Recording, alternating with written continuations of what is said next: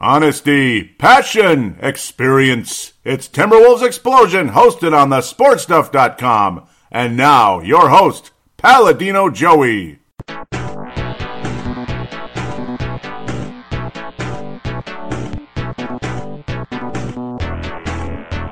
Hello again, Timberwolves fans. Are you ready for the explosion of Timberwolves basketball? I am your host, Paladino Joey, or Joey Awajan. Timberwolves Explosion is available on iTunes, Google Podcasts, Stitcher, and Double Twists. It's a pleasure to be back on board once again today, as we will have a Timberwolves and NBA season preview for you today.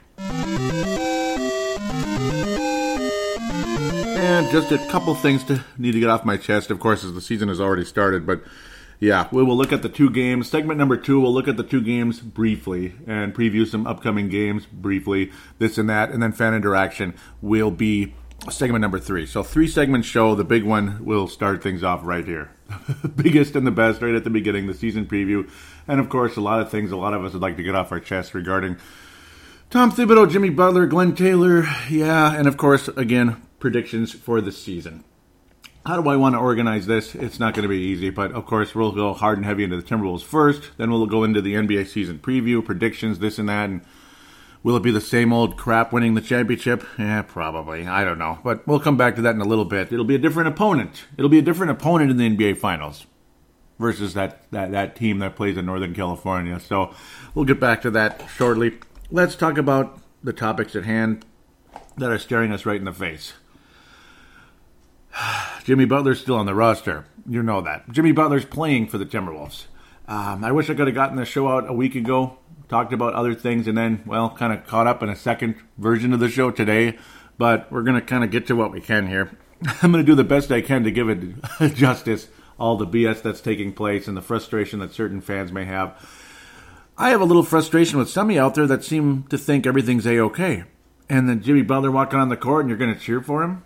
And Tom Thibodeau's the coach and you're perfectly fine with that, I find that strange. I'm confused with that.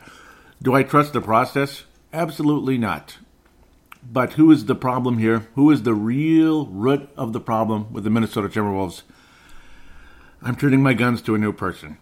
There was Jimmy Butler, of course, voicing everything, and then you go to voicing his big mouth, running his mouth in practice, this and that. Tom Thibodeau just sitting there, doing nothing about it. But who really is the Nero sitting while Rome burns? Who is that? Who's the who is the Julius Caesar or well Nero Caesar whatever of the Timberwolves here? Who's the real leader of the Timberwolves that needs to step in and do something? The person that has the final say at the end of the day, regardless if it's basketball issues or not. Regardless if you want to give Tom Thibodeau freedom or not. It's you, Glenn Taylor. It's you. That's right. Uh, Glenn Taylor you know, I love the guy when he's on radio shows, podcasts, the Scoop podcast, Chad Hartman, Dan Barreiro, Paul Allen, which isn't as often. It's usually like the later shows in the day. But, um, you know, I love the guy's personality. He's interesting to talk. Uh, you know, he's he's an interesting interview. He would be somebody that I would love to talk to one day. But this is the kind of leadership that leads to disaster. This is the kind of leadership that leads to a rotting foundation. And what happens to rotting foundations? They crumble. And what happens when the foundation crumbles? Everybody dies, so to speak. And of course, this is not literal. it's not literal at all. Kevin Garnett made a statement last week, TNT broadcast, I believe, Area 21, all that stuff that Glenn Taylor doesn't know shit about basketball. Well, you know what? I don't agree with that Glenn Taylor doesn't know shit about basketball, but he doesn't know shit about running a team. That's the sad part, and that's what I'm sad about. Very sad, and it's never going to change. Um, Glenn uh, Kevin McHale was the vice president of basketball before they called him the president. Actually, Glenn Taylor was considered the president of basketball back then, and nothing was done about it forever. I mean, I've stated numerous times I would have fired Kevin McHale and Please forgive me when I say this, because this is 2001. I would have fired Kevin McHale and Flip Saunders after the Timberwolves got swept by the Dallas Mavericks in the 2001 playoffs. Swept. After all the, that time the team was together, this move, that move. If we can't get any further, both of you have to go. And we got to go in a different direction. A completely different president of basketball or vice president and a completely different coach. God bless Flip Saunders. I'll love him forever, but I'm just saying that's the move I would have made. But Glenn Taylor never made that move. Things got a little better for a couple seconds. There was a little herky jerk. There was a little jump in the market there when Kevin McHale finally got aggressive rather than sat on his ass and did nothing. Now, of course, it didn't help having Scott cap problems for as long as we did, and we're going to be right back in that problem again now. With these contracts, you know we will be. but welcome to the NBA. Welcome to the sell. welcome to the NBA. You're, you're always going to have massive contracts and they're going to slow you down your progress to make uh, other free agent signings unless you get some miracle jump in the salary cap, which happened a couple years ago. But no, Glenn Taylor has never made these moves. He just never makes a move on somebody, regardless what it is. Um, God bless. Again, I love Flip Saunders forever. As president of basketball operations, he was the best we ever had by miles and miles and miles. Daylight is second place. There is no second best president of basketball operations for the Minnesota Timberwolves vice president of basketball operations, general manager, floor sweeper. Flip Saunders was the best thing that ever happened to this uh, team in terms of president of basketball at the end of the day.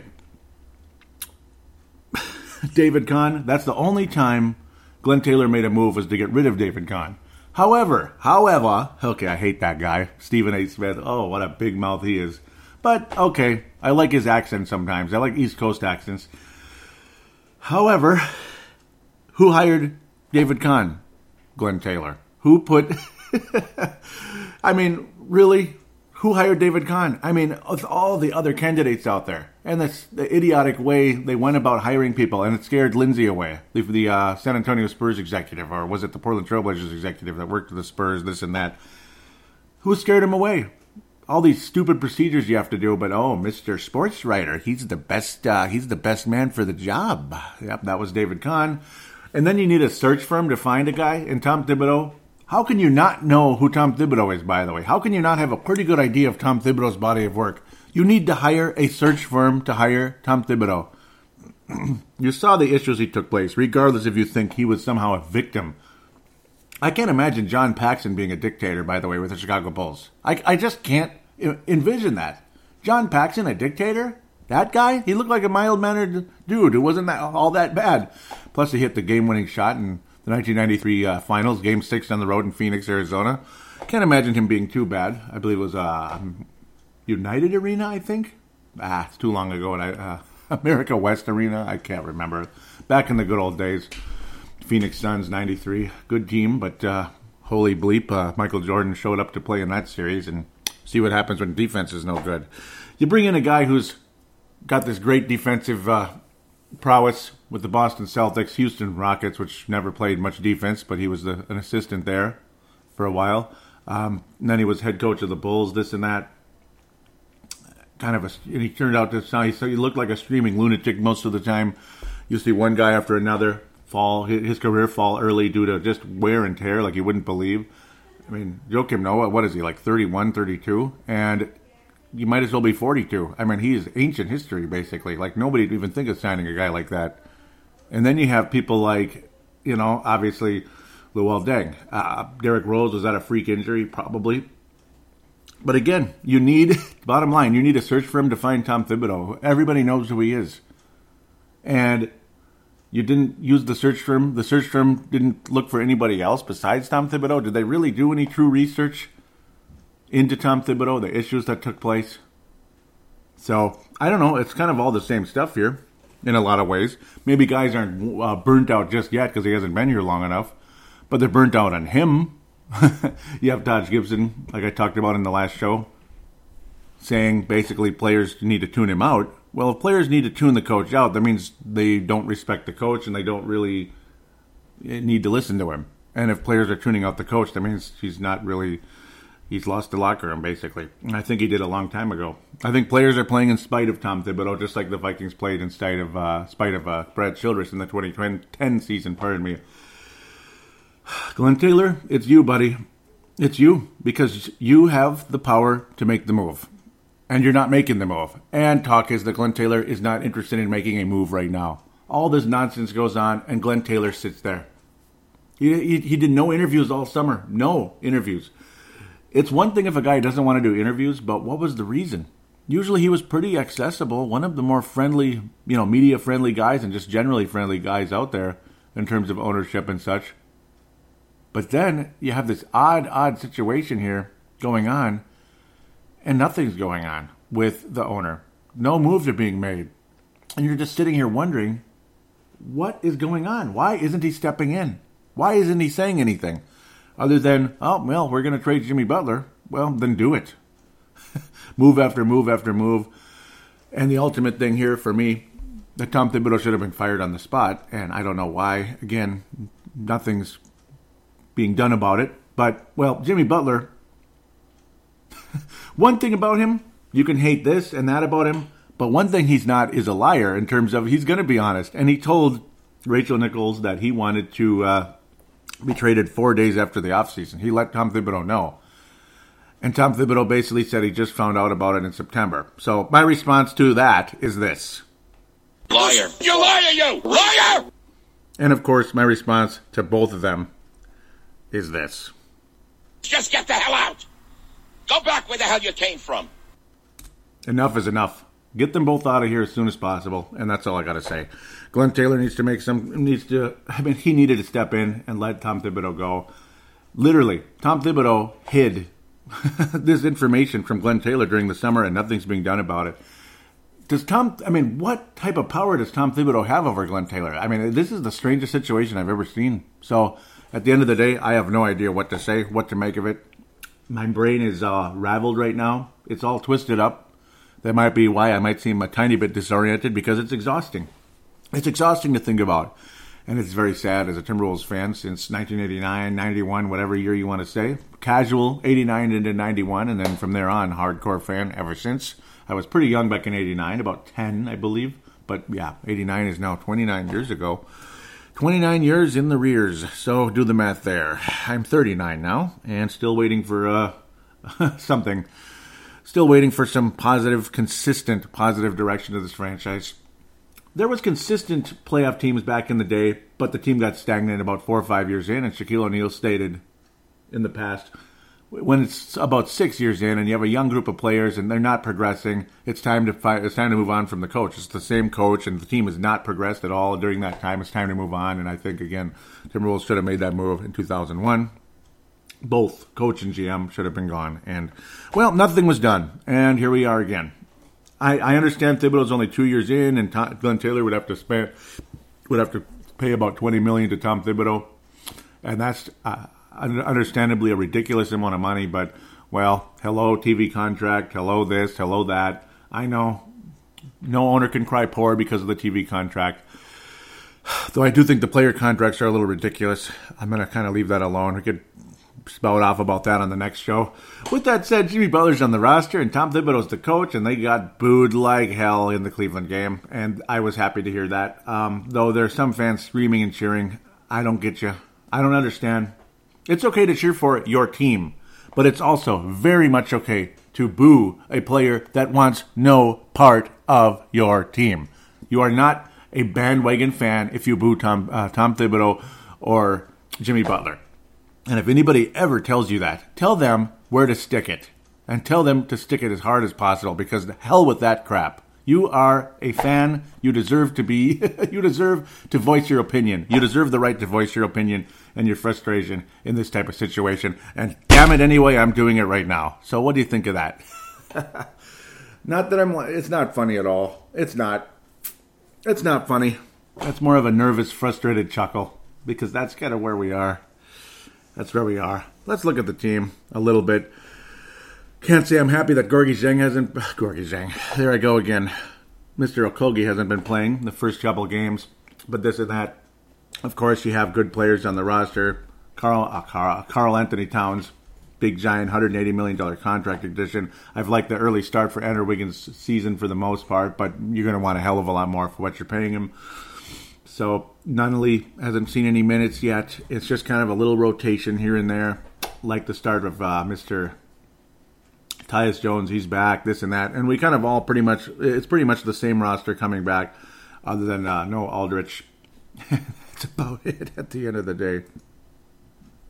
Derrick Rose back, this and that. Certainly has the energy, but a lot of his game is kind of not the same. No rhyme intended there. But uh, that's kind of the state here. How do I think this team can do? I do think they can have a decent season with or without Jimmy Butler. The players are there to have a decent season. Karl-Anthony Towns has had a terrible start to the year. And again, we'll talk about that in segment number two. We'll get more into the actual individual players on the roster and generally the games and such there, but we can also talk about the players here as well. Terrible start to his season, and I can imagine what's going on. I can imagine it's in his head in a big way. Um, and sooner or later, Glenn Taylor's going to have to do something. He's going to have to make a major move, and it's got to be done. Obviously, Jimmy Butler talk again the, the, trade talk again centered around the Miami Heat, Los Angeles Clippers, Houston Rockets. It sounds like the Rockets deal is kind of not realistic. Clippers, they don't want to part with Tobias Harris, and I don't know why that is. They need to part with Tobias Harris if they want Jimmy Butler, but okay, fine. It's okay to be uh, hard on the deal sometimes if you want to get more, and if more is to be had, then hold out. But if you can get Josh Richardson from Miami, that would be fantastic. Would be a nice Jimmy Butler replacement, much younger, hopefully more durable. I got to think you can add a protected pick, maybe Kelly Olynyk. Uh, sounds like the Timberwolves want no part of Dion Waiters. That's been a part of the deal. They pretty much had that deal agreed in principle. They were exchanging physicals and all that, and then uh, supposedly Tom Thibodeau backed out at the last moment, and there was rumors out there that Pat Riley basically called Tom Thibodeau an MF, but since then as he has denied it, not surprisingly, of course somebody's going to deny something like that, so regardless if it's true or not, but that's the information out there. Is it real? Is it false? Who knows? Who cares? Just get a deal done. and uh, I would love to have Josh Richardson on the Timberwolves. A protected pick is what it is. You can hopefully get something, and well, that's on you to draft somebody because there always are there always are players there. You just got to find them, and that's your bleeping job. That's why you make seven figures a year. Most of you guys out there that are high up executives for basketball teams. So it's a wonderful feeling when you do take the right players. San Antonio, teams like that, and the Northern California team as well. They took a pretty good second round pick uh, back in the day. But what was that? It was about 2011, I believe. Pretty good second round pick, though he drives everybody nuts. His personality is that of somebody who should be undrafted rookie and get cut from the team, but his game is well beyond uh, that. So we'll leave that alone. Let's look at the teams, this and that, and I'll continue to kind of jump into the Timberwolves here and there as well. Let's look into the NBA preview here and there. Eastern Conference, you got obviously a team in Toronto that acquired Kawhi Leonard in the offseason. 59 wins last year. There's no reason they can't do that again. Boston Celtics are healthy and ready to rock and roll. They look wonderful. Kyrie Irving's healthy. Gordon Hayward's healthy. They're a year older and wiser, some of those young players on that team. Jaylen Brown and others. Uh, you gotta love what uh, Rozier brought to that club. Philadelphia is always dangerous, and they're a team that can sneak up and maybe have, have a little playoff run this year. I wouldn't be surprised if they get far, but we'll have to wait and see. I don't think Cleveland makes the playoffs this year. The Bulls shouldn't, but Zach LaVine's looking awfully good. 30 point game recently. Miami Heat definitely can win the division again last year. They won it by one game over the uh, Washington Capitals, right? The Washington Wizards. Charlotte Hornets have had a decent start to the season for the most part. Orlando and Atlanta, well, I don't think so. I think they're going to be at the bottom of that division, this and that. That's the Southeast Division, Central Division. Who's going to win that one? I mean, I, I got to go with uh, Indiana, Milwaukee. It's got to be those two. I mean, Chicago should be in the mix, but I don't think they're going to win the division. They might be able to squeeze in as an eighth seed. New York Knicks over there again in the very tough Atlantic Division. Not because Brooklyn's in it, but because Philadelphia, Boston, and Toronto are in it. That's a tough division. And those three are definitely going to be uh, carrying the conference, I think, in a lot of ways. Uh, the Eastern Conference champion, it's safe to say, will come out of the Atlantic Division. If it doesn't, I'll be stunned. I mean, Indiana winning the East? Wow. Miami, Washington? No. Charlotte? no. Charlotte's going to be in the hunt, in the mix, so to speak, for the eighth, seventh, eighth seed. Chicago, teams like that. Milwaukee. I mean, you got the Greek Freak, you got Middleton, and you have Shabazz Muhammad in and out. I don't know what to think about all that, but Milwaukee, and you got DiVincenzo added to the mix too. Um, I kind of think the Bucks could win 50 games this year. You got a player in Giannis who is just absolutely fantastic. The, the Greek Freak, of course. Indiana's got Oladipo and the young Sabonis. I, I like that team too. I think Milwaukee wins the division. Indiana's second, Chicago third, and it's trying vying for that last playoff spot or two. New York Knicks will be vying for it. How far will they get? Hard to say. Eastern Conference champions. Well, let's go with the flop and the surprise first. So the surprise, of this year, a team that's going to probably have a much better year than some people might out there might think. I think it's the Charlotte Hornets. I think they make the playoffs and win 40 to 45 games, and they're going to maybe they might squeak past somebody get to the second round. They might even win the Southeast Division. What do you think of that? Miami should win that division, I think, and obviously Washington's got talent. They always have had talent there, but are they ever going to actually like are they actually going to achieve what they can do i'm not sure but i think charlotte is kind of a, a, sneaky little team that could do something this year in the eastern conference. They're going to uh, achieve they're going to overachieve i think some of your expectations out there and make the playoffs. A flop a team that's going to drop off dramatically. Well cleveland of course because lebron james is gone but a team that will ultimately not uh, reach expectations this year. Oh boy. It's tough because it's like teams bounce this and that. I mean, Toronto, Boston, or Philadelphia. One of them is probably not going to be as good as a lot of us thought. One of them will be disappointing, and that'll be the third place team. I don't know. I mean, Philadelphia needs to take that next step. Obviously, they just got started last year, so I can't pick them. Boston and Toronto. God, I think Boston's going to win 60 games this year. I, I, really do. Toronto, though, there's no reason they shouldn't have a nice run either. And God, maybe, I don't know. I, I really don't know who's going to really disappoint this year. I think Washington's going to somehow. I just, I don't know. I think it's Washington that's going to kind of be disappointing. Maybe they'll miss the playoffs and have to make a change at coach. And I love Scott Brooks, but I don't know what's happening there. I think they should be doing better than they are. That's kind of my feeling on the Washington uh, Wizards. I call them the Capitals, the Washington Wizards. I think they're going to drop off a little bit. I can't really pick a pointed team that's going to really be a huge disappointment and a colossal bomb, but there always is. New York Knicks only won 29 games last year, and they, they have talent, and they're probably going to get something. There's rumors about Kyrie Irving and Jimmy Butler, this and that. That would certainly hurt the Celtics, but then again, who would the Celtics get? So it's all up in the air. It's weird. All this possible player movement out there could make things very interesting. But I'll just say Washington is probably not going to achieve expectations that some of you may have. Eastern Conference Finals. Should I go boring? And I guess I kind of almost have to because they didn't get worse. These two teams didn't get worse, other than, well, it's disappointing to think that Toronto moved on from Casey. That's kind of crazy. Um, Detroit might surprise a little bit. They might get better. Obviously, Dwane Casey's a better coach than uh, you know. I, I, I, he's a better fit for Detroit. I, think he's a natural fit. I mean, Detroit's culture over decades has been defense, and Dwane Casey's a defensive coach. Much more than offense, but he's capable of running a decent offense because look what he had in Toronto. Awesome backcourt.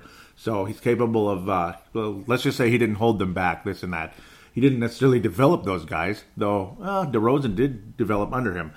And again, Dwane Casey is a good developer of young players. I shouldn't say that he is, but it's more of a defensive kind of minded coach that's capable of getting the mo- the best out of young guys. So Detroit's another one that should be a a positive. Uh, they should be knocking on the door of the playoffs. I, I think they replace Cleveland actually at the end of the day, and maybe Charlotte replaces Washington. It's going to be something like that.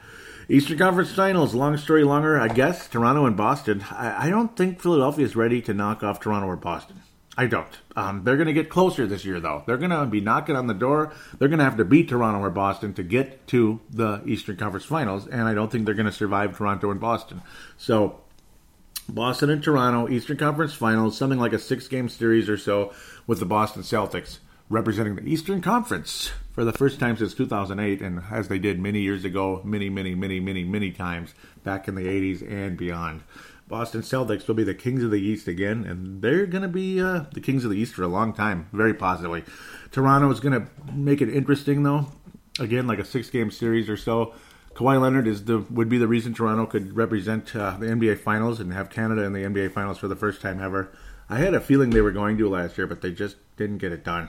Boston Celtics are going to the NBA Finals. Let's get to the Western Conference. Same old crap, right?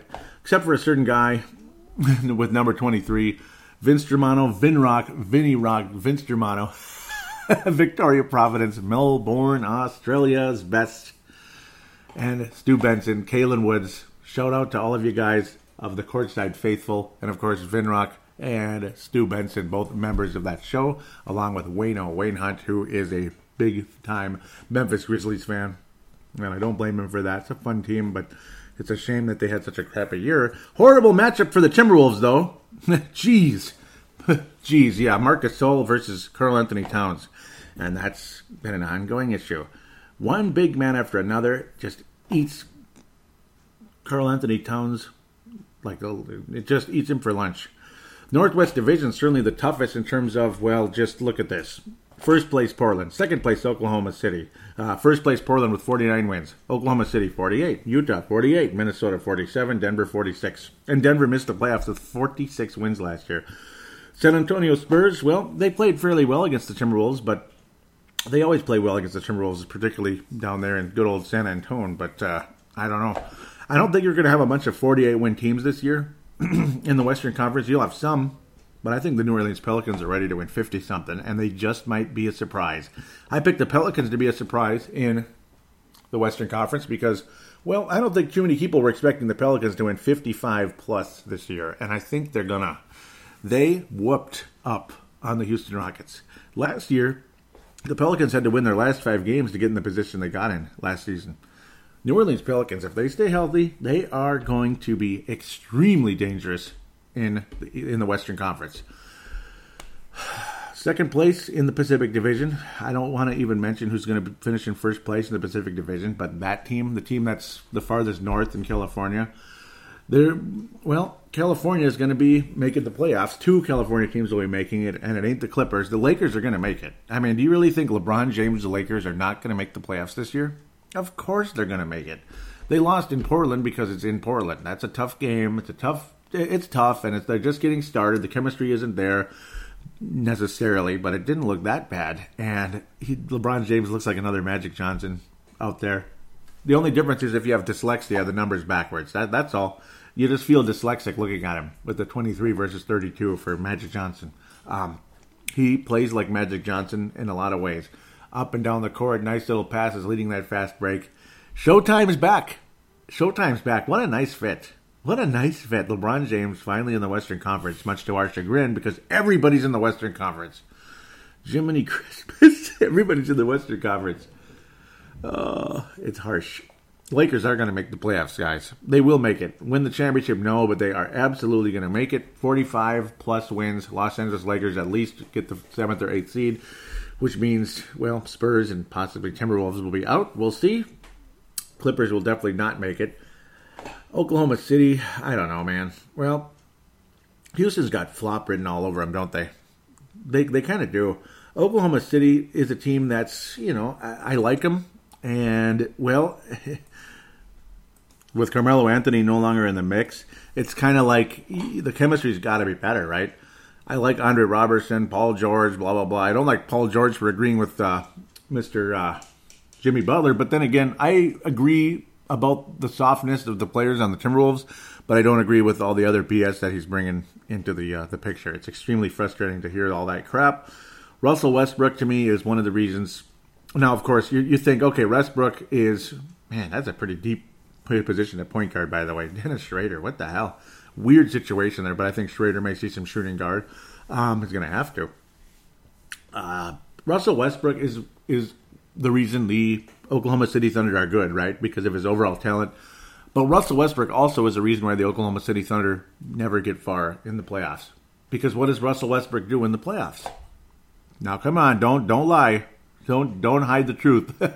he guns and he does too much. He does it too much anyway. He never stops. He'll shoot you right out of a game because he gets just he gets too out of control. He puts up stupid ass shots, air balls with uh, two men draped over him because he just refuses refuses to give up the rock at key times. Michael Jordan had to learn that, and he got damn good at it, and that helped the Bulls win win six championships. But of course, the first three is what got it going, and then that next group is a little different. Dennis Schroeder, nice addition. Not sure how that's going to mesh though. Nice addition in terms of talent mesh, meshing in the locker room, meshing on the court. I don't know. It's going to be interesting, but uh, I don't know. Oklahoma City is a team that could flop very easily, and they've lost their first two games.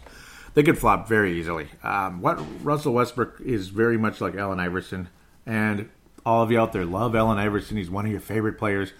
I never really liked Allen Iverson because same reason. He'll he'll gun you right out of the game, and that's annoying. As great as he was, he would gun you right out of a game when it takes like 35 shots to score 35 points, you you you you got a problem. I don't care how awful you think your teammates are. That's bullshit, man. You're not making them any better by doing that. You're not. So whatever. Oklahoma City actually might be uh might miss the playoffs. They might because of that. We'll we'll see what happens. I mean, they were only two games ahead of Denver, so simple math there. Two games, 48-46. So they might miss Houston, I think, is going to be disappointing. They're not going to win 65 games again. Carmelo Anthony's a cancer. Uh, I know a lot of you out there don't like the guy formerly known as Coach Pringles because he shaved his mustache. That would be uh, Mike D'Antoni of the Houston Rockets. I do think they're going to drop off this year. Maybe 55 wins. They're going to be still be very good. They're still going to be very dangerous. But I wouldn't be surprised if the Pelicans sneak up and win the division, or say tie for the division type of thing. It's like a half. It's well, not a half game, but a game difference between the two. Pelicans either win or barely lose the division type of thing. But Pelicans will be right up at the top with the Houston Rockets in the Western Conference. They might end up being the top, the second seed possibly. Golden State's going to be the number one seed. Golden State's going to be in the Western Conference Finals. Duh. The team that will surprise and exceed expectations. New Orleans, duh. The team that's going to disappoint a little bit, Houston. Uh, a team that's going to move up. They're going to continue to move up is the Utah Jazz. Yeah, you all love Ricky Rubio, I know, but there's more to the Jazz than just Rubio. Uh, Donovan Mitchell one is wonderful, um, and so are other players on that team. Great coach and Quinn Snyder. Utah Jazz win 52 to 55 games, and they will have home court advantage in the first round, and we'll see what happens. Who's going to represent the uh, other side of the Western Conference Finals versus the Golden State Warriors? New Orleans. Golden State New Orleans in the Western Conference Finals. I think Pelicans might beat up on the Warriors a little bit, make things interesting, but I'm sure the Warriors will be playing the Celtics in the finals. I don't want to say it, but they will. So it is what it is. Out of good faith, out of hope, Kyrie Irving brings back that magic and fires that arrow into the heart of the Golden State Warriors again. The Boston Celtics beat the Warriors on the road in Game 7, or maybe the Celtics have home court because they actually win more games because the West is so damn tough. The Celtics might have home court advantage in the finals, and that would make a huge difference. So if the Celtics beat the Golden State Warriors, it would be because they have home court advantage and they're healthy. And of course, they're playing up to the potential that they very much have. I mean, the Celtics are stacked. They have every, there's every reason to believe they can win a championship even against the Warriors. They're the only team in the league, I think, right now that could beat the Warriors in a series. And again, partially because there's a pretty good chance the Celtics win 60 games this year. The Warriors might be around that range, and uh, but the Celtics hopefully will have at least one game on them and can take the uh, especially in the Eastern Conference. Maybe they win sixty to sixty-five. I mean, they're going to win a lot. Like last year, Houston won sixty-five games, and Chris Paul didn't get hurt. I still think Houston that that was Houston's chance last year, and I'm sad to say I don't think they're going to go back. I don't think they're going to have the first uh, the top seed in the West again. I think it's the Warriors. Number two, uh, New Orleans. Number three will be Houston, and after that. I don't know Portland. Oh, Utah, Utah, Utah is going to at least be fourth, maybe maybe third. Utah might be third. We'll see. It depends on how far Houston drops, but I do think the Pelicans very much could be the number two seed. San Antonio will miss the playoffs for the first time in forever. The Lakers will make it, and I think if the Wolves make it, they gotta beat Oklahoma City. And the Timberwolves can beat Oklahoma City because they were one game behind. They, we, whatever you want to call it, only one game behind Oklahoma City last year. So, depending on how the chemistry can work in Oklahoma City, depending on how the chemistry can work in Minnesota, this and that. Butler's probably going to be here for a little while. It's you know the it's good that they're being professional and kind of sort of acting like nothing happened. That's good in a way, but it's also pathetic at the same time because the guy clearly stated he doesn't want to be here and he's trashing everybody. So it's weird, but maybe they'll win a couple games and uh, hold down the fort until Butler is traded, and hopefully Josh Richardson will be wearing uh, that nice navy blue uh, jersey come uh, later this year, January, February, whatever it is, we head into the trade deadline or well before that, hopefully. Jimmy Butler last night played like a guy that raised his value greatly. Just stay bleeping healthy. That's all I got to say. We'll be back after this. So, again, Golden State will be beaten by Boston with the home court and the health of the uh, Boston Celtics. That's my hope. So, I'm hoping Boston can beat the Golden State Warriors. As long as they get home court and stay healthy, the Celtics can win the finals. So, that's the bottom line of the whole situation. And the Timberwolves will make it if, if they can finish ahead of the Oklahoma City Thunder. That's the key. The Lakers will be knocked out, or will knock out the Spurs, and Minnesota hopefully can, will, and should knock out the Oklahoma City Thunder. So, with that, again, second segment coming up, we'll talk about the current state of the team in terms of the games played and games coming up, and then your interaction in segment number three.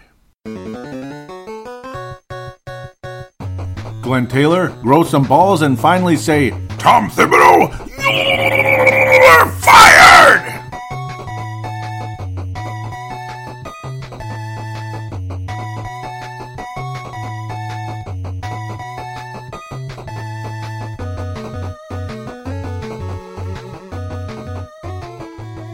And we are back here on Timberwolves Explosion. Time to mess around with a couple of games here. San Antonio and Cleveland. We'll preview a couple as well coming up. Not going to go heavy into detail. This is more of a pre-show, and of course, you know it's small sample size of some of these teams, but I'll do the best I can.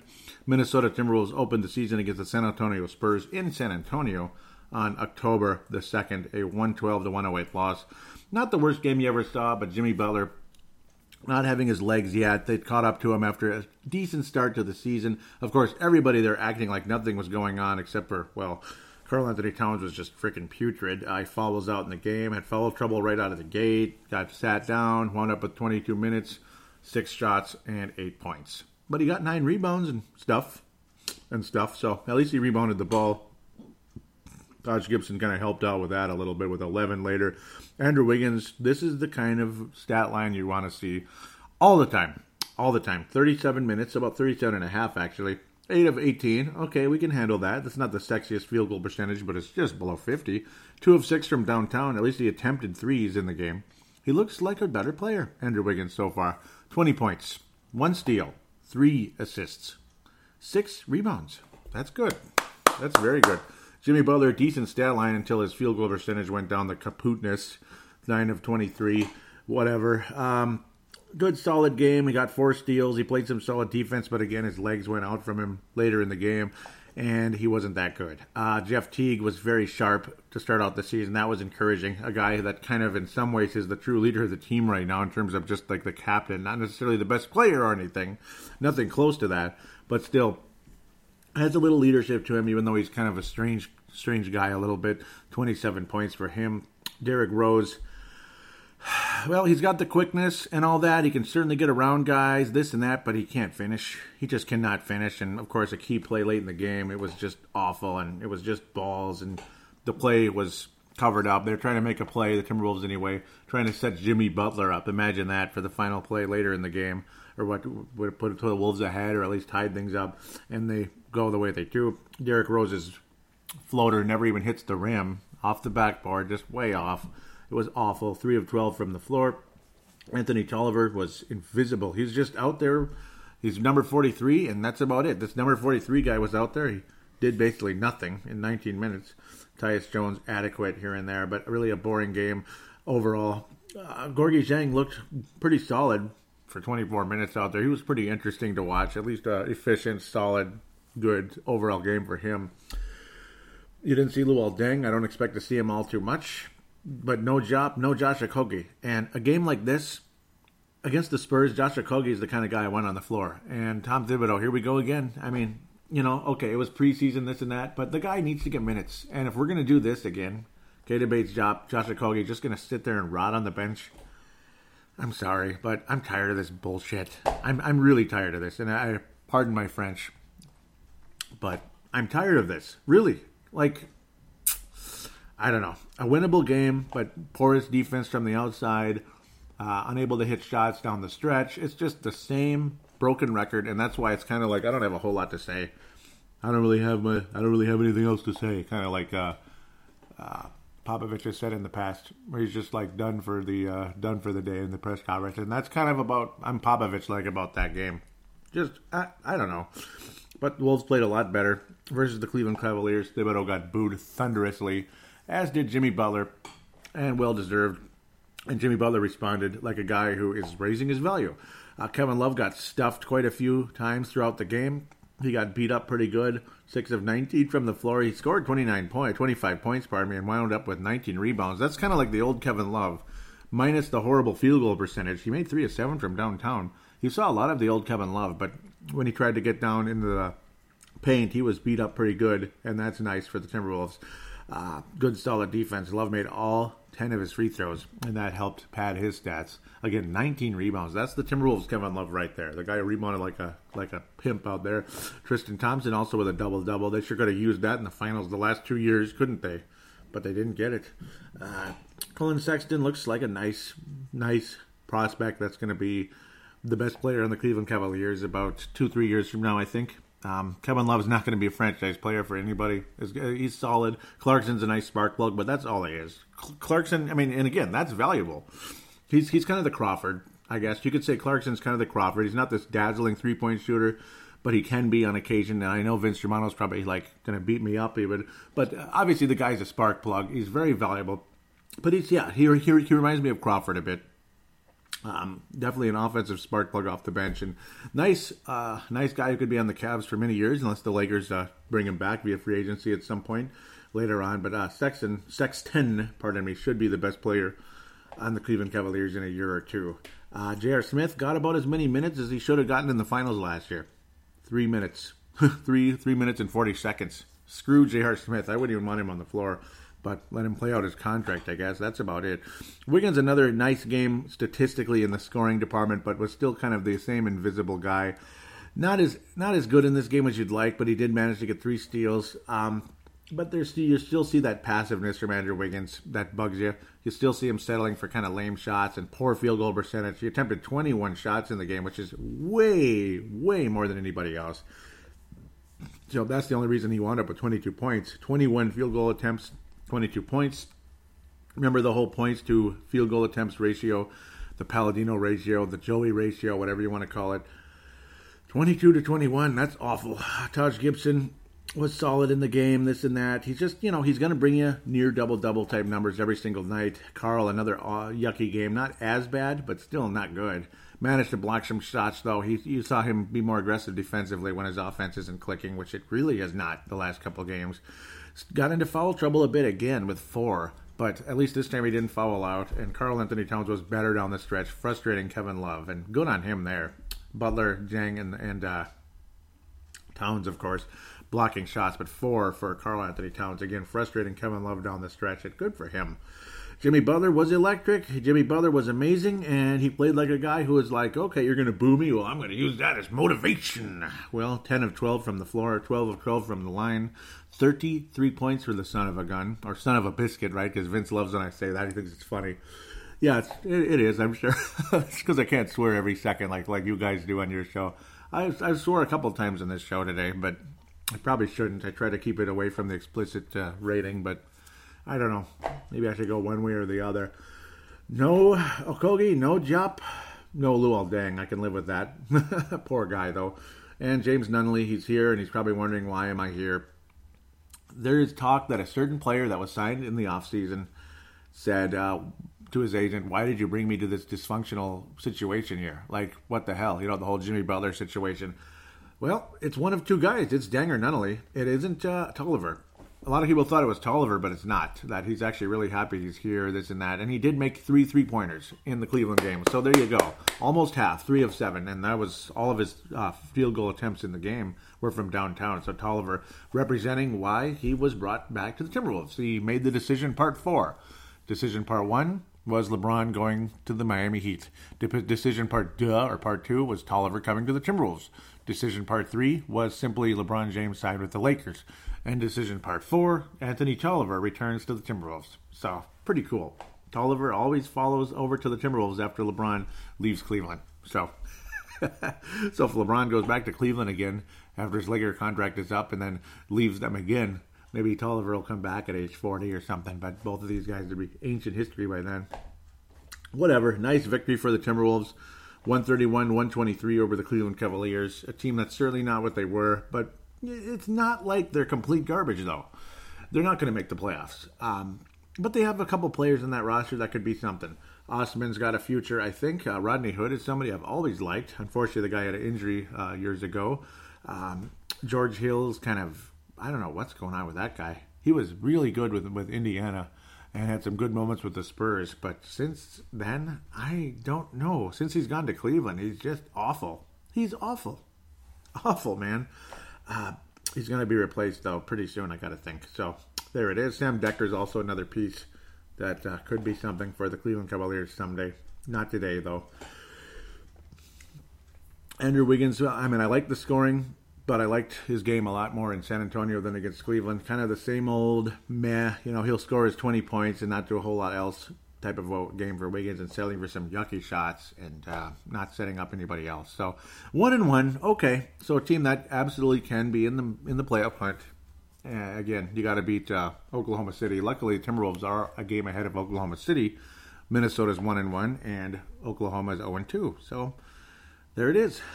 Let's preview a couple games here. Normally, it's review is review preview uh, review segment one, preview segment two, fan direction segment three. But today we're going to squeeze them together because we had the season preview in segment one, and of course some other ranting and raving to talk about.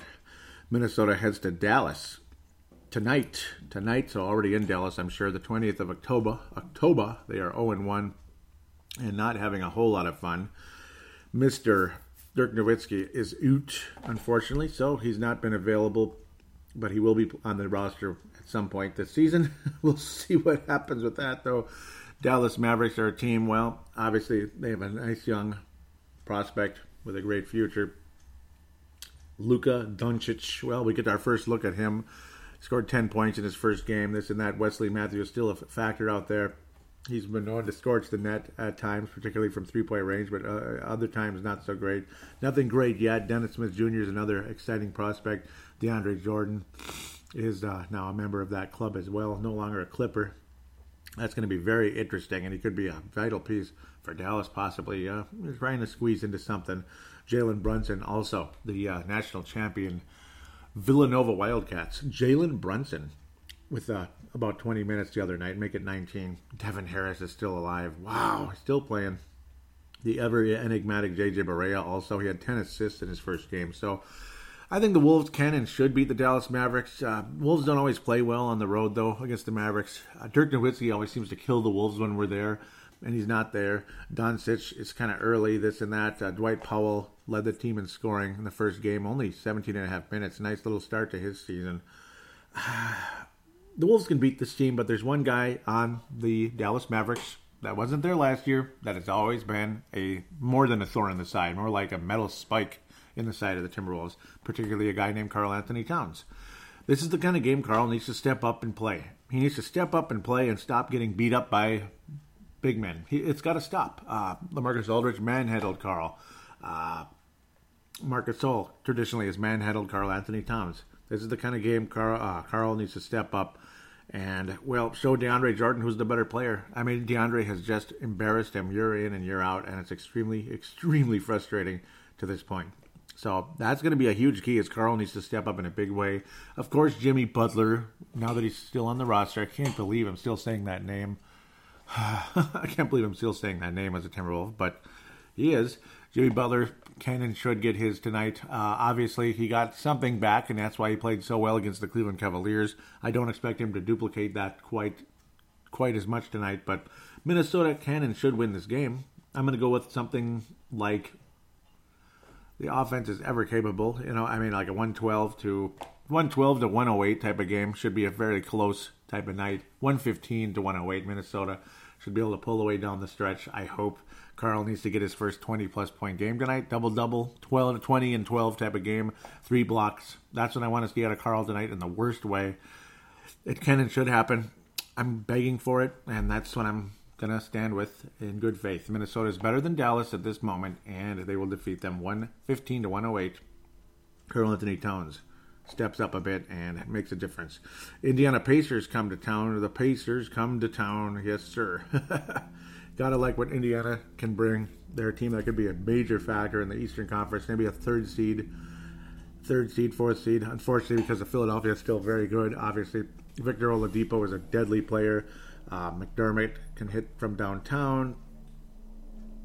One player another, Miles Turner, still around, of course. Corey, why am I even looking at that guy? They have players. They have players that can play, and then a bunch of meh. You know, Darren Collison's a guy who's underachieved the last several years. I don't know. Um, Minnesota's had trouble with Indiana in the past, but usually it's on the road. I like the Wolves' chances in Target Center on the 22nd Monday. Timberwolves could actually open up the season three and one, which is pretty crazy, and hopefully will raise Butler's uh, trade value. But will Tom Thibodeau actually make the move? I doubt it. Unfortunately, that's my fear. Obviously, Victor Oladipo would be the main reason why the uh, Indiana Pacers would win, and of course, Sabonis can be another another thorn in the side for Karl-Anthony Towns. Karl needs to step up big time here against these other big men. Uh, Karl's a veteran here, so there's no excuse. Karl Anthony Towns is the veteran between him and Sabonis, which isn't saying a whole lot. They're both super young. Karl needs to be the better player. He needs to prove it. He needs to kick some butt, and that's the key. Karl-Anthony Towns is going to be making forty million a year when his contract kicks in. Can you imagine forty million a year? But well, go out there and earn it. Six points is not going to get it done. Six points against Lamarcus Aldridge ain't going to get that done. Oh boy, but um, a winnable game for the Wolves. I believe the Timberwolves can, can and will beat the Indiana Pacers and start the season two and one, three and one, which is crazy when you consider how frustrating they've been so far this year. Minnesota will win. Uh, not frustrating, but well, yucky they looked against the Spurs, but at least they hung in there. I think Wiggins is going to have a decent game. I, I, have a feeling. I just got a feeling Wiggins is going to step up and get into the 25 to 30 range in that game. But again, Karl needs to have another good game, obviously. It's going to be an interesting matchup. Wiggins and Oladipo, Butler and uh, Oladipo will be a really uh, entertaining matchup. I think Butler and Oladipo will be on each other most of the game. I expect Wiggins to have a solid night and Minnesota to win the game 108 100, something like that. A team that can score but can also play some solid defense, keep the Pacers to at least 100 points. Minnesota surpasses Indiana at home, which will feel really good. At Toronto, yeah, good luck. That's a loss. that would be the uh, 24th of October, Wednesday, the 24th of October. I don't think the Timberwolves are going to beat the Toronto Raptors. Kawhi Leonard is the ever capable uh, superstar of the Raptors now, at least for one year or a couple months, depending on how things go into the trade deadline. Kawhi Leonard owned Andrew Wiggins in the past. I think he'll own him again. Butler versus Leonard will be very interesting because I think that's going to be the matchup more than Wiggins. But, well, I wouldn't be surprised if Kawhi is on Wiggins extensively in this game. There's just too many good players on the Raptors, of course, Danny Green can hit from the outside. Serge Ibaka can block shots. He's still there. He's not as good as he was before. Kyle Lowry can score from anywhere. The guy is still, you know, he's he's getting older, but he doesn't look it. Kyle Lowry's kind of a do-it-all type of player. His defense isn't spectacular, but you got Leonard, you got Ibaka. Danny Green again can score like crazy from the outside. Uh, him and Kyle Lowry can scorch that net, so it's still a good backcourt in Toronto. Even though what's his name? Oh, even though DeRozan is gone and he had a great game for the Spurs the other night. No reason why the uh, Raptors shouldn't beat the Timberwolves, and they will. Final score, oh, I don't even know. The only hope the Wolves have in this game, obviously, somebody's going to have to go ape crap in the game. Two or three guys. It's going to have to be like all three of the uh, Wiggins, uh, Towns, and Butler are going to have to get over 20 points, and somebody's going to have to really just have the, uh, an awesome game. But the Wolves never win in Toronto, even when they stink. So why would I pick them to win now? Toronto might be the best team in the East. They're at least the second best. I think the uh, the Raptors win the game. Something along the likes of, I mean, they're going to score like crazy with this offense, and the Wolves still struggle guarding the perimeter. So, and, and Kawhi has owned this team forever. He's healthy and he's actually staying. He's actually playing now, which is nice, unlike last year. So, I do think Toronto wins the game, something of the likes of, uh, I think they're going to score a lot 120 to 110, 108. I think Toronto's going to beat the Wolves pretty soundly. Wolves will come back a little bit, make it semi interesting, but Toronto will maintain the lead and win the game. Final uh, preview here. I'm surprised I'm previewing this many games, but it's like might as well. Schedule's going to get busy with the lawn cleanups coming up and inconsistent uh, releasing of the shows. It's just how it goes, especially with overtime at the regular job as well. Let's look at the Bucks very briefly here. 26th, Friday the 26th. Well, technically I would do the show on Fridays, but uh, I'll, I'll look at this game really quick. Bucks look great. They're in the upper echelon in pretty much every statistics to start off the year. I know it's just two games in, but they look wonderful. They won both of their their games. Their uniforms are kind of weird, but other than that, Milwaukee should win that division. I think the Central Division in the Eastern Conference the Greek Freak about 26 points and 17 rebounds a game so far. That's nuts. Uh, Khris Middleton not too far behind, 21 points a game. Of course, you're just getting the season started, but it's a very good team when you look at the the whole picture. Brook Lopez, nice solid veteran at center. DiVincenzo is going to be a three point threat for many years to come. Maybe not right out of the gate because he's he's okay so far. Tony Snell's still a factor. I don't see. Uh, sure, where is he? I guess he hasn't gotten in there yet. Uh, Thon Maker, unfortunately, but uh, that's a guy that should be uh, still a, a piece. Uh, Matt Matthew Dellavedova, a guy who was a factor with Cleveland years ago, barely crawling on the court for a couple of minutes, but it's a fairly complete team. Malcolm Brogdon's a good player, obviously we know. Eric Bledsoe, nice, uh, a nice fit at point guard.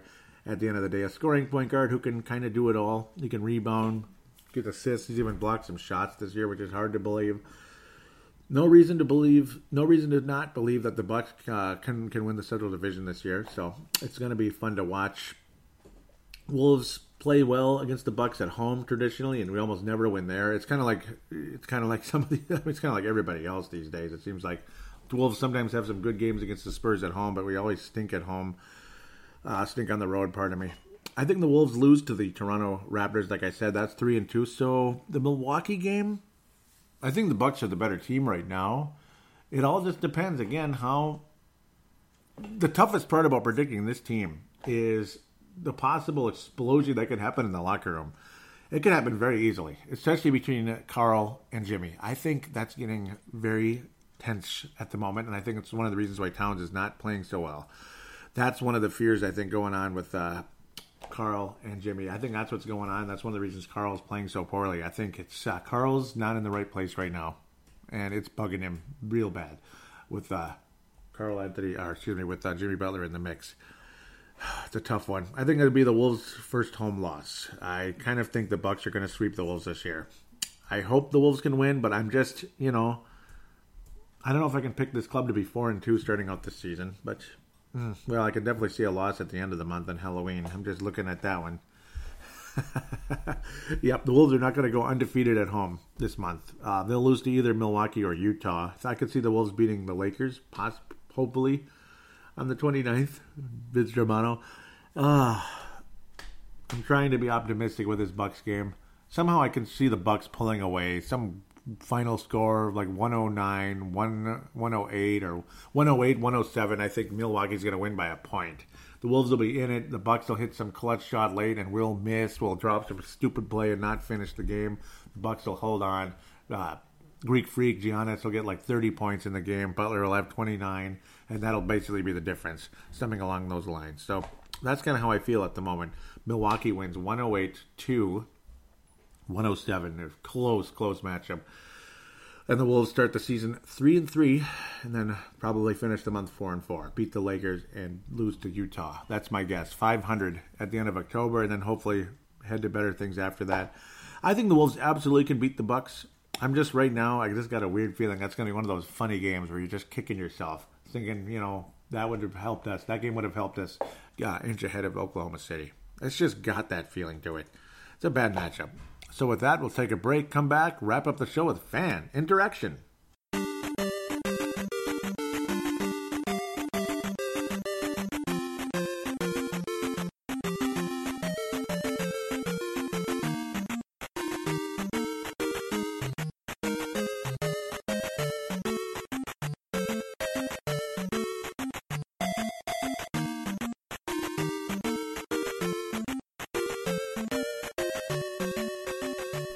We are back here on Timberwolves Explosion season preview, of course. Again, the third segment, fan interaction. Forgive the show for being a little bit longer, but it is a season preview, and of course, a lot to say. Generally, the show's around an hour or so, maybe slightly less. Hopefully, if, if I can get things out and not ramble too much during the regular season, or again, other important news pops out and I got a whole lot to say. So, just trying to keep things reasonable so I don't keep you listening too long. but hopefully, you enjoy it chance to go outside and listen as well during this time of year. The Twitter account is at Wolves Explosion, at Wolves Explosion. Again, the Twitter account for this show. Let's get to uh, that right away, that actual Twitter account. Vince Germano, Levi, and Tanae Brown also retweeting the most recent show, episode 234, Butler Wants Out. So thank you guys for retweeting the show on Twitter. Very much appreciated. KC at Boognish, uh, excuse me, 1972. He said, Man, I hope he fires Thibs before the season starts and we can try to get a healthy culture back in the organization. Thibs is a cancer, and I couldn't agree more. Let's see, it looked like there was a response. and it's not. It never lets me do what I want. This damn thing. Here we go. I responded back with saying, "Yeah, I mean, they need to do something." I was thinking that Taylor would fire him before the season starts, and of course he didn't. It's unbelievable. And I guess I was wrong when I thought Thibs was no longer the president of basketball and that Taylor has moved in, and he didn't. So unbelievable. Extremely frustrating. I was also saying, where the hell is Glenn Taylor step in and fire the SOB? And yeah, he really never did. Vince Germano also wrote uh, KAT's public statement on his ma- uh, on his uh, max extension. Vince Germano was saying how he's emotional, so definitely something worth checking out. He talked about a Flip brought him in and all that. So very cool statement by Karl Anthony Towns. I appreciate Vince Germano for sharing that with me. And trying to make sure I actually uh, Yep, JaVale McGee was that's Vince right there, but that wasn't. Yeah, he wasn't tweeting it to me. It's just you know it shows up in your uh, feed, which is kind of crazy.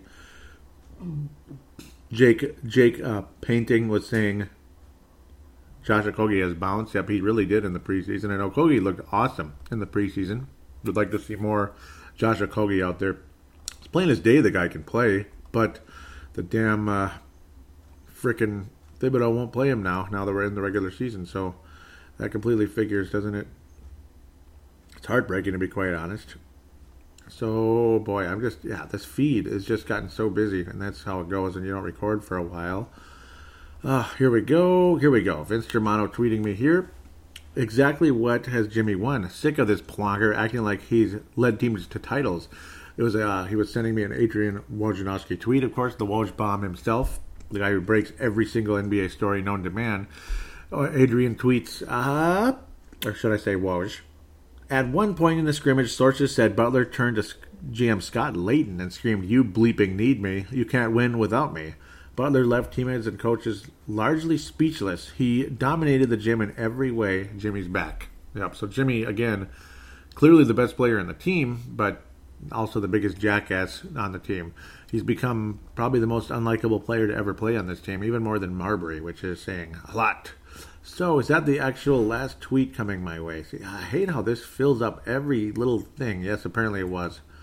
So, appreciate uh, those of you that appreciate Vince Germano and others tweeting me very much so. And we will move on from Twitter now to Facebook. Going to give a quick shout out to Flips.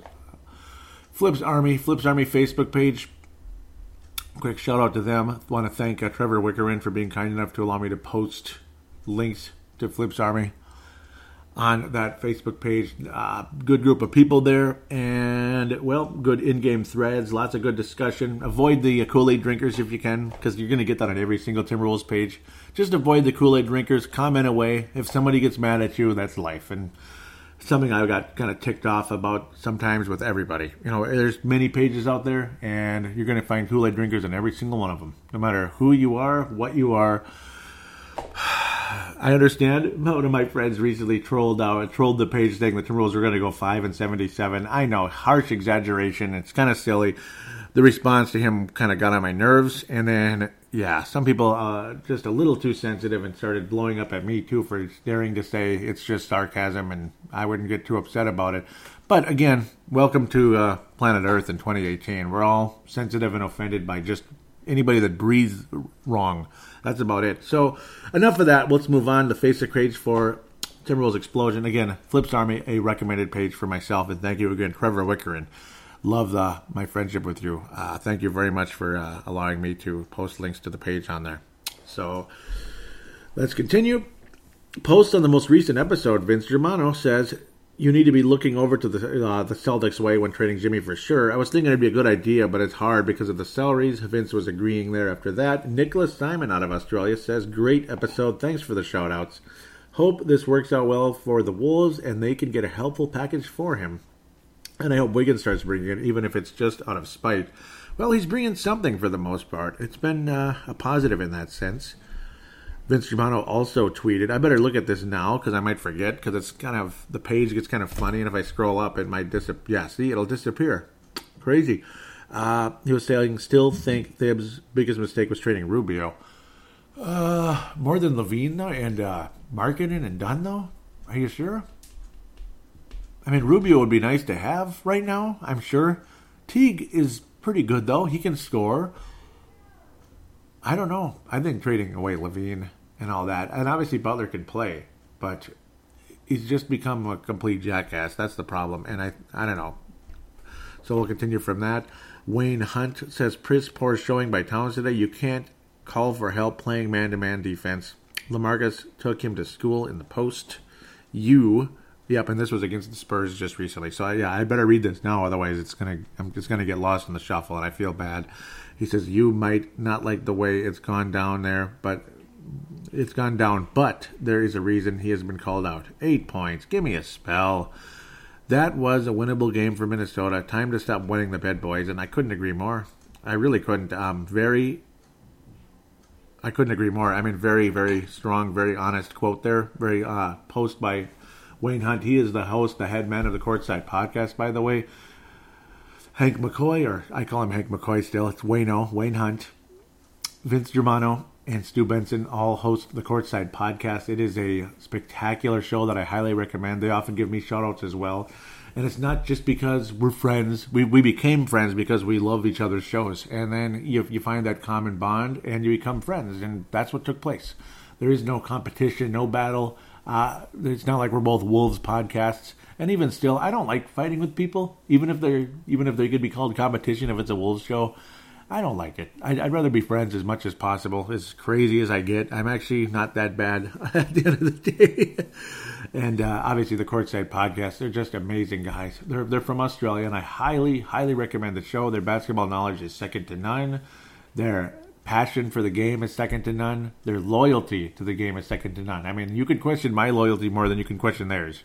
Believe me, with the frustration that I have for how this league operates on, on occasion, I'll just leave that as it is. Some of their I don't know, some of their outspokenness about certain things that I think are not related to basketball. that kind of gets on my nerves where they tend to stay loyal to the game better than I do. So, but I'm still here. So at least I didn't leave. I just got frustrated.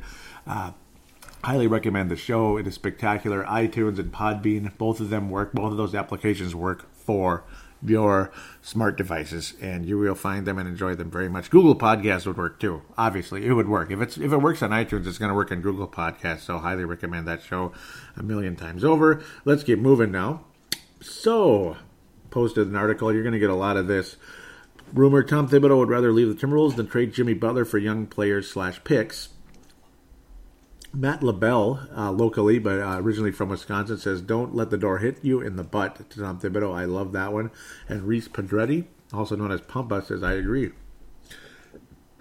So has he returned to Facebook? I think he left and came back, that type of thing. Hmm, interesting.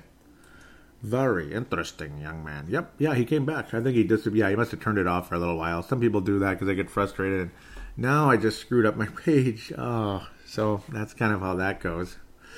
Uh, get to play catch up with this now. Yeah, too many articles. I might, uh, unless there's posts. Well, yeah, some of these because it's so long. That's the problem when it's so long between the last show. Good, caught up. That was fast didn't catch up too fast last time.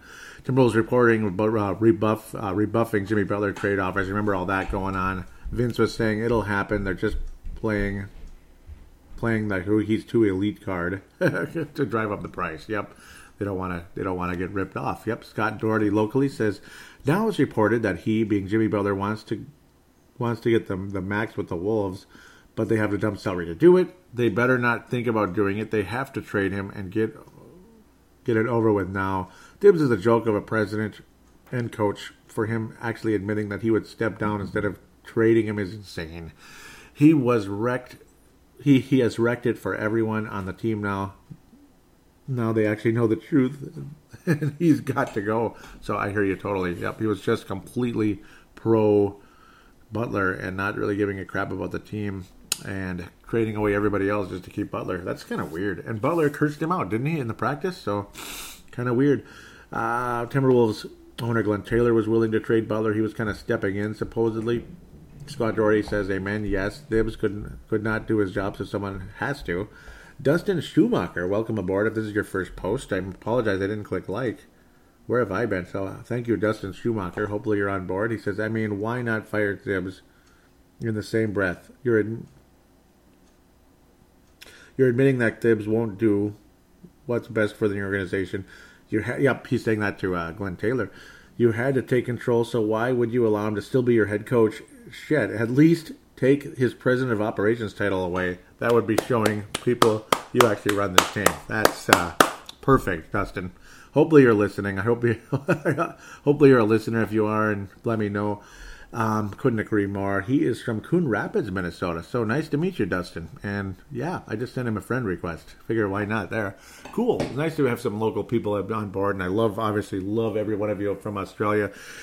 I get the vibe Minnesotans hate my guts, so it's nice to actually see a couple show up once in a while because I'm one of the most like honest uh, hosts in town, where I will go, I will attack my own team because well, I don't have to agree with everything they do and love everything they do every single damn game. So it's always nice to know there's some of you still out there. so, yep, they're saying Timberwolves owner willing to trade if Thibodeau won't. Blah blah blah. Did I catch up? Here's the newest one. I was thinking, yep, and I was reading between the lines. I thought Glenn Taylor was on the verge of firing Thibodeau. He didn't, unfortunately. Let's see what some people say. Yep, Scott Doherty was like, yes! And he says, trade Butler, get the right pieces to fit around Wiggins to do it. Fred Mithen also says, good riddance. He dismantled something that could have been great with Rubio, LaVine, Wiggins, Markkanen, and Towns. Dustin Schumacher says facts 100 and then the thumbs up and all that. So he's pointing up like number one. Yep, thank you very much, Dustin. He hopefully he is a listener. I appreciate the uh, inclusion there. And I was saying here it is in black and white. Timberwolves owner is willing to trade Butler himself if Tom Thibodeau won't. So definitely something to consider there. Wolves Taylor Thibodeau said to be unified and plan to trade Butler. So that's when things kind of came together. So that's why Thibodeau is still a member of the team at the moment. But again, nothing's happening. Karl-Anthony Towns agrees to 190 million supermax extension with the Timberwolves, and there were comments. Yeah, I was like, is that just me? It can't be. Uh, I know I saw other people on there. That's weird. Oh, I think maybe uh, Vince was uh, texting, messaging me on private, but yeah, Vince Germano was very stoked about that one. I'm surprised. There's a lot of likes, but uh, no response. Huh. Very weird. Somebody said something. That's strange, and now it's gone. I didn't delete it, I promise. So I don't know what happened. I was saying the heat is on again. Sunday winds down. Miami Heat talks to Butler. Blah blah blah. That's the new one. Butler wants to join the Miami Heat now. Kalen Woods and others here. Scott Doherty says get the drummer over with so we can move on and get ready for the season. Kalen Woods out of Australia says, well, here's hoping the Wolves lower ex- expectations a tad. Uh, yeah, the Wolves are trying to get uh, were the Wolves trying to get Simmons from the, the Philadelphia 76ers? Yeah, that's pretty crazy. They were trying to get Ben Simmons. That was supposed to be part of the deal. And it's like, no. I don't think Ben Simmons is this god, though, that some people think, but obviously a very, very good player. Um, I don't think Philadelphia would give him up, though, even though I do believe Butler's a very, very good player, obviously. Ah, here we go. I like this one. League Pass alert. The NBA is going to let you buy just the fourth quarter of a live game for two bucks. Smart. I thought they should have done this years ago, but very, very, very smart. Um, or even individual games you're in there for like five, maybe three bucks here and there. You just really, really, really, really want to watch this game. It's not on national TV, so you can't. Uh, wow, Auburn's killing Ole Miss. I'm not really a college football fan, but damn, that's a blowout. It's a blowout. Where was I? So this is something they should have done a long time ago. Sometimes you can catch on the fourth quarter real quick. Miami Heat versus uh, Lakers or something. That'd be fun.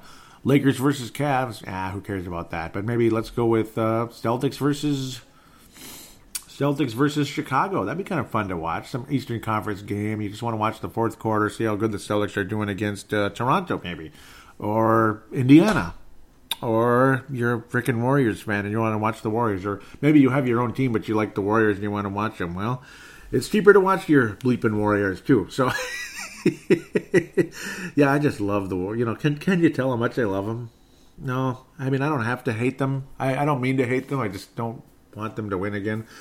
I was saying I'm beginning to realize Eric Gordon and spare parts might be the best we can do. Very few teams want the headache, and who in their right mind would sign Butler, injury prone Butler, to 190 million dollars? Not me. He's not who I want, but at least Gordon fills a big need and course that outside shot and all that, and he's freaking 30. And no response. That's weird, but it's it's understandable. I know, I know it's a little bit too much going on any, anyway. Uh, there was a lot of fighting going on in the practice. There we go. Butler said, "You effing need me," and all that. That was all Butler. I was also saying I agree with Judd Zulgad on AM 1500 today. The team should send Jimmy Butler home and fine him every single day until his sorry ass is traded. There is no way this team respects Thibodeau for handling this in such a soft way. Jimmy Butler needs to be put in his place and fined big time. There were some likes, but no uh, there was no uh, comments, but that's okay. Thank you for at least acknowledging and reading what I said. That I literally wrote, "Go die, Jimmy Butler." I'm not impressed whatsoever with our team right now, but you aren't going to fix it. That's for damn sure. You know about calling everyone soft. I'm not impressed with how soft they are. Okay, more details coming in. What a d bag! As I kept sources, Karl-Anthony Towns, Andrew Wiggins, primary targets of Jimmy Butler's practice insults, calling him soft, and they can't do this and they can't do that, and I can beat you with uh, the third team. That was a big part of it. The third team, literally. So, like in hockey, it'd be like he goes to the fourth line and beats the top line, which I think the Wild might need a little bit of a butt kicking in the on the ice in practice sometimes too. Ali Sidikai locally says, reminded me of Sprewell. Was a great addition one year and a total headache after that. Yep. Dan May out of Aussie says, ah, what? What a piece of expletive. I love you. Scott Doherty has the gremlin yelling, Leave! Yep, I agree. Scott Doherty continues, saying he knew ESPN was in town, so his tantrum could be talked about in, an, in the interview with Rachel Nichols.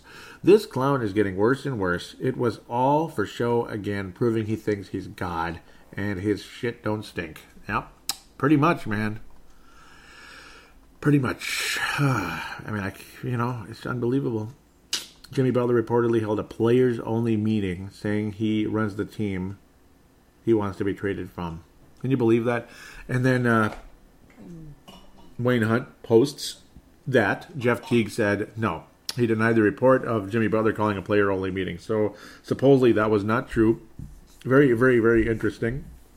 And I was thinking, why would the players show up to that after he literally, you know, made you know literally talked them all down like they're just garbage and he's the king of kings basically so i wouldn't attend the meeting you know as say imagine me i'm a veteran player and imagine where i work i'm one of the i'm one of the captains so to speak there's three trainers on the floor i'm one of them right i'm one of the captains and it's talking 20 other people we're leading that group of 20 so it's kind of cool that way if somebody maybe one of the trainers turned out to be a jackass and said basically all of you guys suck and everything, and I'm going to hold a, a workers only meeting. Do you think I'd attended?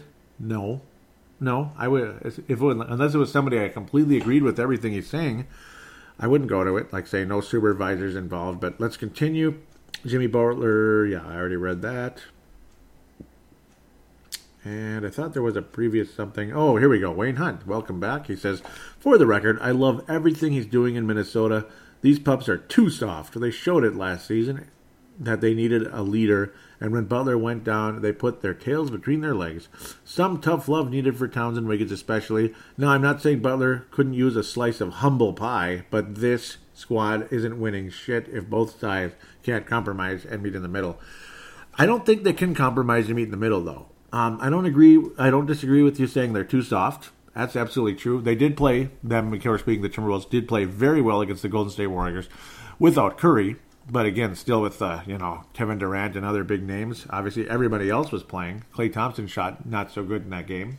And, uh, you know, we all beat Draymond Green and all that. Great game for the Wolves.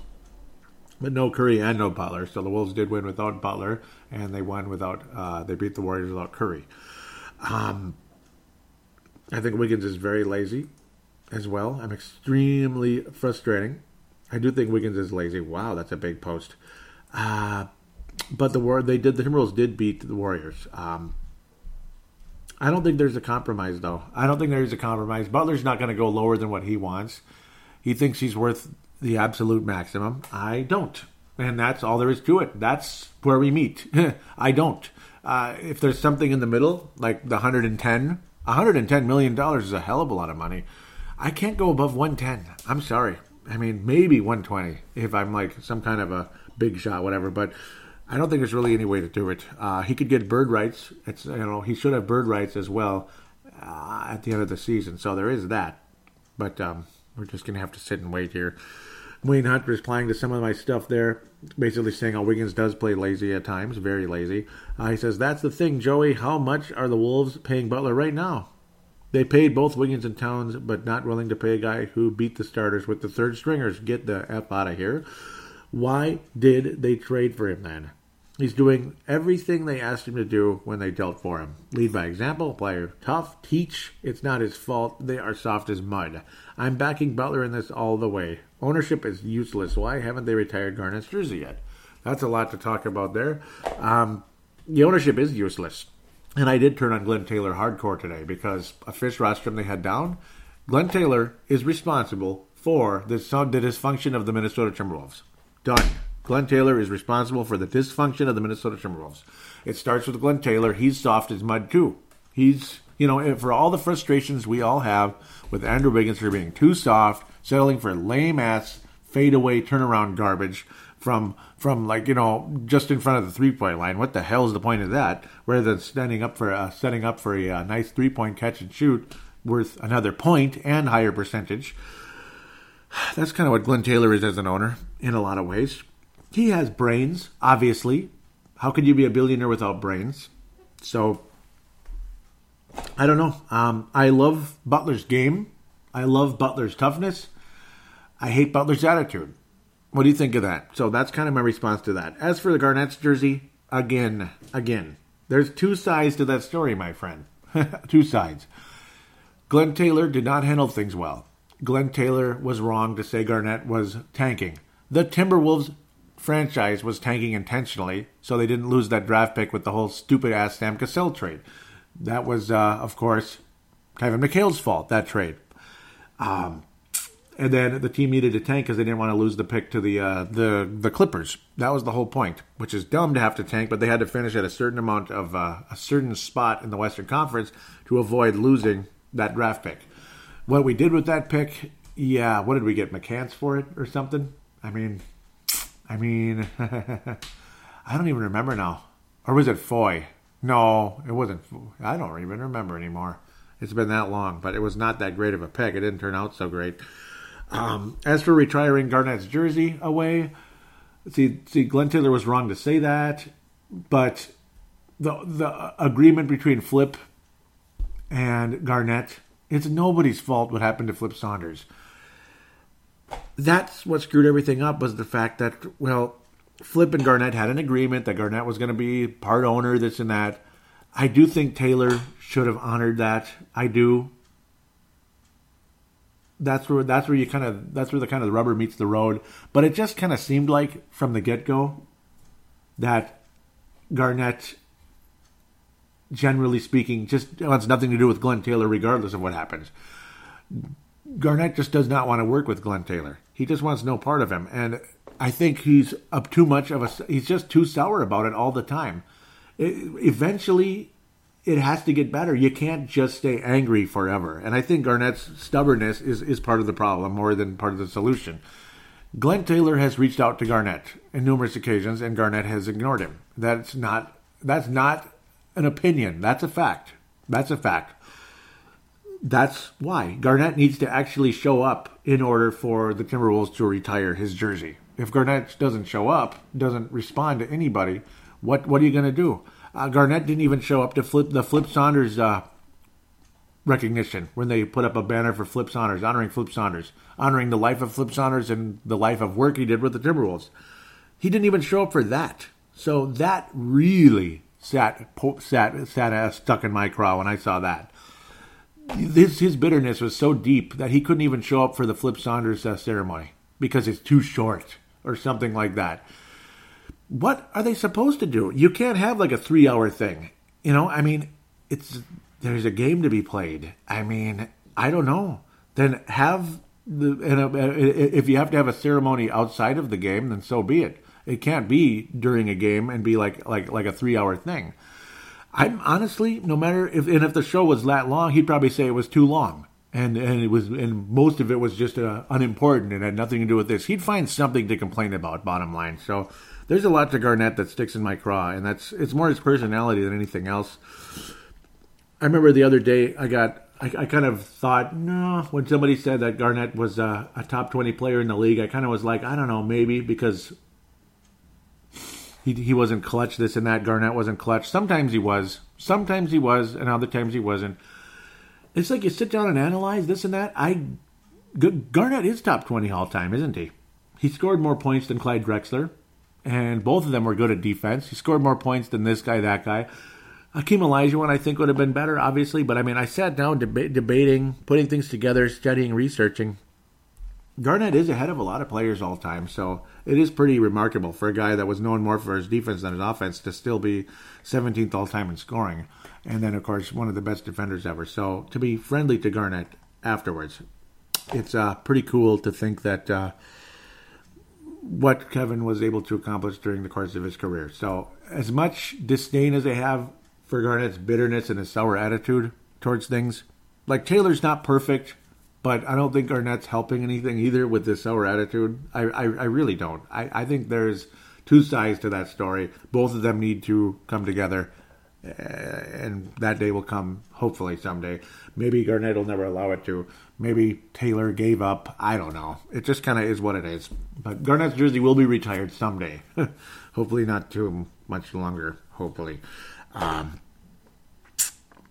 but yes, bottom line, Garnett, yes, I, he's top 20. Top 15, no, but top 20, yes. When you look at the, the grand scheme of things, it's pretty interesting. That guy, that's a story for a whole nother day. And boy, there's still a couple more posts, but not that much in the comments. Jimmy Butler says, yep, he expected to play and has a message for fans, boo me. And they did. So they booed him. Vince Germano said he's turned into such a wanker. Derek 85 Turner says the fact that they haven't traded him yet is ridiculous. He's doing everything he can to get out, and management is matching his petty by keeping him around. Yep, it's a pissing contest. Scott Doherty says he's a joke. Get rid of this clown now. We need to move on from this big distraction circus monkey.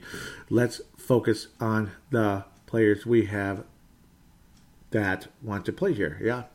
Nicholas Simon says, so lame how this was all such an orchestrated publicity stunt, and it really was. It really was, Nicholas. And again, whew, I, I, went on and on for a while. Oh, that was it. Whew, I went on and on with that Garnett thing again. Yeah, it, it always gets me going because there's so many years Garnett was here for so long, and so many stories, good and bad, that took place. The the tanking and the and the you know whatever it is. So there, has been a beef for way too long. Glenn Taylor should have never said that, but eventually Garnett's got to let it go. You can't hate forever, man. That's not gonna. It's not. That's not gonna be a solution to anything you know, unless Taylor did like an unforgivable type of thing, which I don't think he did. I really don't think he did. So with that, I'm gonna finally wrap up the show.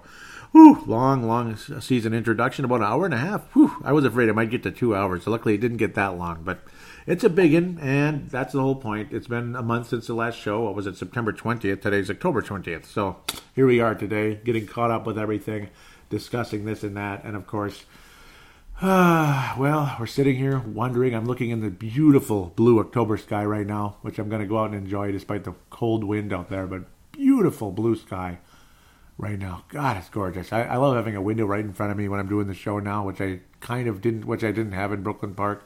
Just beautiful. Um, but you look in the beautiful blue sky and you think, well, what's next for the Timberwolves?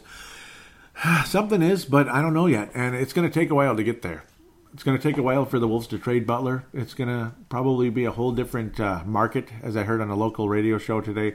Yeah, a, a whole different market um, for his uh, trade proposal. If he keeps playing anything like he did against Cleveland, they might get some really sexy offers. So that's when hopefully the Wolves honor uh, that Glenn Taylor honors Jimmy Butler's wish because supposedly there was an agreement made. You play the the agreement was Jimmy Butler you know, with Glenn Taylor. You play and be respectful and, and be a team player, this and that. And Glenn Taylor's side was, we will trade you. So just be patient, basically. So that's the agreement. We're going to have to wait and see. I would sure hate to see Jimmy Butler just walk and we get nothing for him, but who knows? That might happen, and that would mean uh, Thibodeau fired, and without a doubt. And I think Thibodeau should be fired anyway, but we're going to have to wait for that as well. New coach, new president and all that good stuff. Hopefully, a nice young whippersnapper also that can help uh, help the guys to help replace Butler and be a good young whippersnapper like a Josh Richardson. and a nice young up and coming whippersnapper of a coach too. I mean, we need to get the next young talented coach. The Wolves need a young coach to lead a young group of players. I think at this stage, it's the only hope. They can all grow together and be something special. With that, I'm wrapping it up for real now. I want to wish all of you a nice, wonderful uh, weekend and ha- Halloween up and coming. Maybe I'll have a show between then, and if not, happy Halloween. Stay smart, stay sober if you can, and if not, well, stay sober or get pulled over, that type of thing. Be smart. I'm a sober type, so yep. So yes, I'm uppity. I'm proud of myself. I'm a sober type. For those of you that aren't, just be smart about it, and God bless. So with that, uh, hopefully this dry weather continues. I love it. I'm admiring it so much. And I wish all of you a wonderful week or two. Again, fall cleanups are coming up extremely soon, so expect a sporadic release of the show, including busy schedules at work. Wonderful little Saturday off today, and I'm appreciating it oh so much that I could get this show out. With that, again, the Wolves make the playoffs. Hopefully, they got to beat Oklahoma to do it. Before I step away, I will give out the contact details, of course. Uh, the phone line, it still works. Dylan's still doing it, even though the sportstuff.com, I think, is done and dusted, as you guys stay in Aussie. Uh, 209 736 7877. 209 736 7877. It is a voicemail. Do treat it as such. Mention you're calling in for the Timberwolves Explosion Show. Do your statement, shout out, comment, question, and opine. There's a three minute limit to it, so be mindful of that. Dylan will then send it to me and I will put it on the show here in the fan interaction segment. There's also the other routes. Uh, there's the call now button on the Facebook page, which will go right through your phone to the same phone line and same thing, same exact story there, but a quick way of doing it. Also, the final route is audio submission. Use your, which I highly recommend, by the way, highly recommend, use your smart device's uh, audio recording application, which is free on every single thing. Obviously, there's billions of them, but usually there's a built in one as well. Treat it like a phone call and Save it and send it to Paladino Live at yahoo.com, Paladino Live at yahoo.com. All this information, including the Facebook page, Twitter account, and this email address, will be in the show description and the phone number as well. With that, I wish you all again a wonderful week. Take care, and we will talk to you next week, or two or three.